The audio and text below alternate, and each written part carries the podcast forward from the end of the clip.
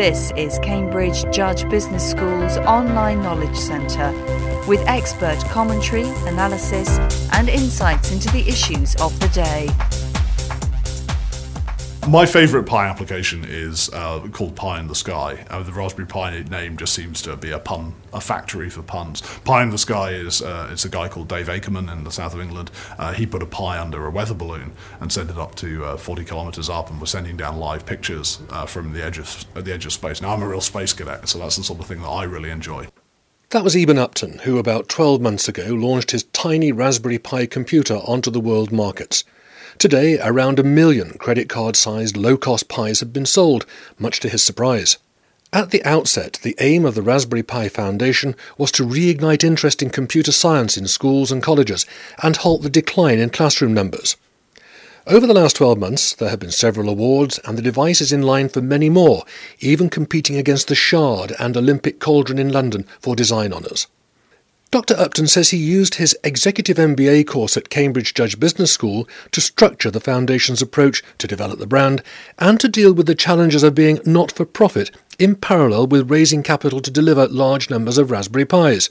Did he ever imagine it would be a million in 12 months? Maybe this time a year ago we thought we were going to get to more than 10,000. For a long time we'd thought 1,000 to 10,000.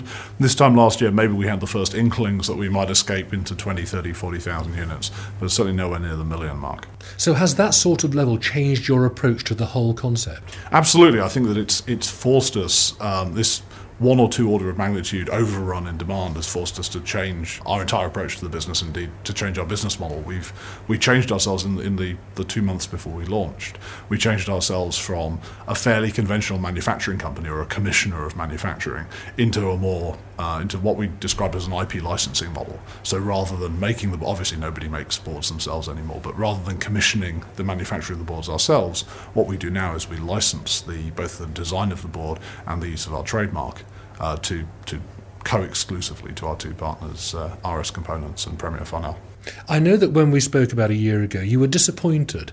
You had the Raspberry Pi, you had all the bits and pieces together. You wanted to manufacture it in Cambridge. You wanted to manufacture it in the UK, and you had to go to China we never really saw any reason why it shouldn't be possible to build the Raspberry Pi in the UK. It's a comparatively simple piece of hardware. Much of the assembly is automated. On, you know, we've always said, you know, why does it matter where the robots are? You know, why does it matter if the robots are in a shed in China or you know somewhere in the UK? The fantastic thing that happened to us halfway through this year was that we discovered that we were able to build these devices as economically uh, in South Wales uh, in a Sony factory. So not just anywhere in South Wales, but in a first-tier manufacturing facility in South Wales for the same kind of cost structure that we were able to achieve in China. China. And so it's obviously a large amount of work went into to making that happen. Uh, but from September, from September onwards, we've been shipping hundreds of thousands of units a month of UK manufactured Pis. I saw a figure of something like one unit every 4.7 seconds. I think it was one every, I think it was 11 a minute. And then I think it's then ratcheted up. Uh, it's ratcheted up from there. It's in the 14, 15 uh, range.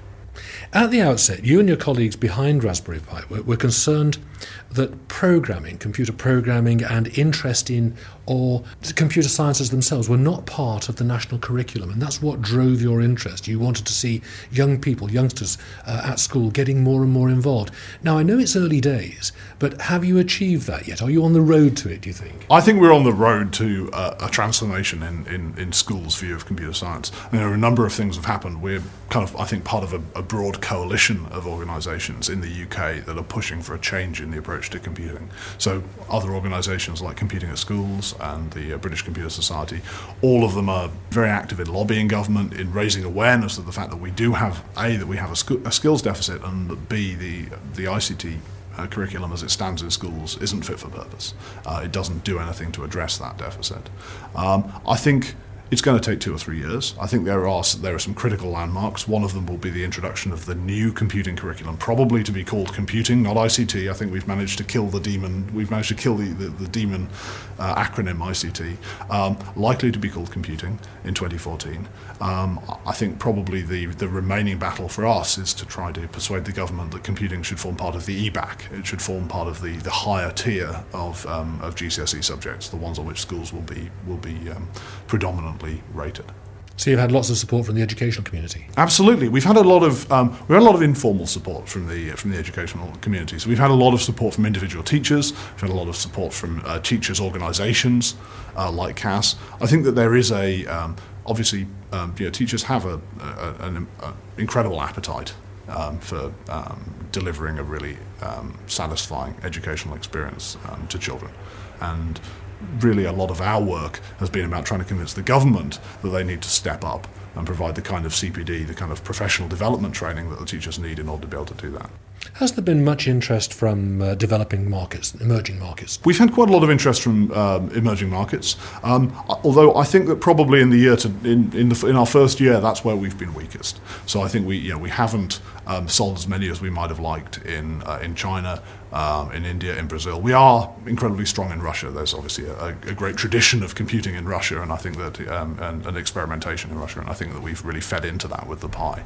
Uh, we have some initiatives going on in our second year to try and address the things that we think have been keeping us out of China. I think that's primar- primarily a language and cultural barrier, and some of the things that have been keeping us out of India and Brazil, and those are logistics and tariff um, issues. Taking the point that you're just making about getting into the Chinese market and the Brazil market and the Indian market. I read somewhere that you would be quite happy to see other manufacturers clone the Pi. Mm. That's unusual. I think the source of our happiness about people cloning the Pi is is that you know we see our mission as getting affordable, open educational computing out into the wild. You know, we're, we're a not-for-profit. We don't have shareholders. We don't have shareholders we need to pay dividends to. Uh, to the extent that computers of that sort end up in the wild, um, we win you know, to the extent that the, the, you know, it accomplishes our goals, whether or not we do it. We always had this sort of maybe this sneaking feeling in the back of our minds that all we would have to do would be to announce we were going to do the Pi, and then someone would swoop in and do it for us, and then we'd get everything without all, all of the back-breaking toil of actually bringing the Pi to market. What's really interesting, though, is in the first year, nobody has really managed to get anywhere near our price point. Nobody has really managed, uh, even within a factor of two of our price point, nobody's really managed to get um, anywhere close to our performance level. So um, yeah, we, I'm, I'm, sure it will happen at some point, uh, and, and, when it does, as long as it's an open platform, as long as it's a platform that encourages education, I think we'll be very relaxed about it.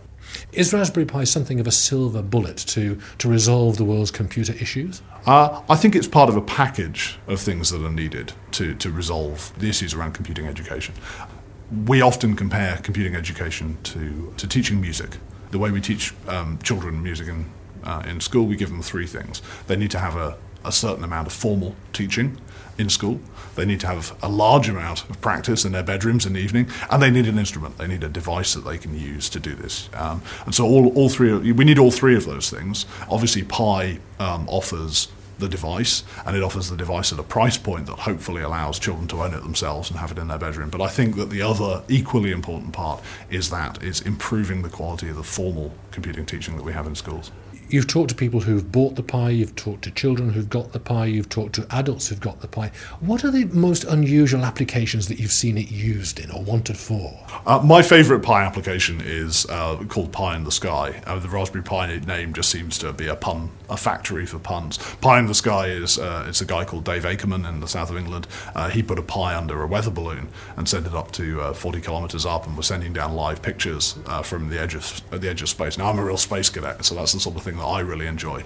I think the broad, yeah, there's there's a broad spectrum of things that you might call automation applications. You know, people using it to automate stuff around at home, people using it to control robots. Uh, we've seen a lot of people using it to control camera rigs, which was something that I to, to provide a, a, cheap way of doing sort of tracking camera rigs, uh, time lapse photography. These various um, th- those applications, I, I think, are really really interesting. Did you expect those when you set out? No, absolutely not, because I'm a soft, I, am a software engineer. So all of these hardware, the vast majority of cool stuff that people have done with the Pi have been hardware projects. I'm a software engineer, and then subsequently a chip engineer. So I've gone from the very high level to the very low nitty gritty tran- transistor level. I haven't spent a lot of time doing doing electronics, and so it shouldn't have been a surprise to me. I don't think it was a surprise, say, to Pete Lomas, one of our trustees and the guy who designed the, the Pi hardware. I think he knew this all along, and I think that's why he'd arranged for there to be um, uh, signals coming out of the board you could use to do this. But it's been, a, it's been an eye opener for me. Next 12 months? Uh, next 12 months, uh, be good to keep selling at the current volume in our existing markets. I think we can probably sustain that. I think we're seeing a swing round from being primarily a hobbyist platform to being what we wanted to be, which was an educational platform. But also, we're starting to see industrial applications. So we're starting to see people design the Pi in to other industrial products, you know, factory control products, home automation products. I think we want to try and address some of our geographic deficits. It would be nice if at the end of the year we're selling strongly in at least one of um, Brazil, India, China. I think we have a good strategy for China, so it'll be interesting to see if we can get one of Brazil or India as well. Eben Upton, thank you.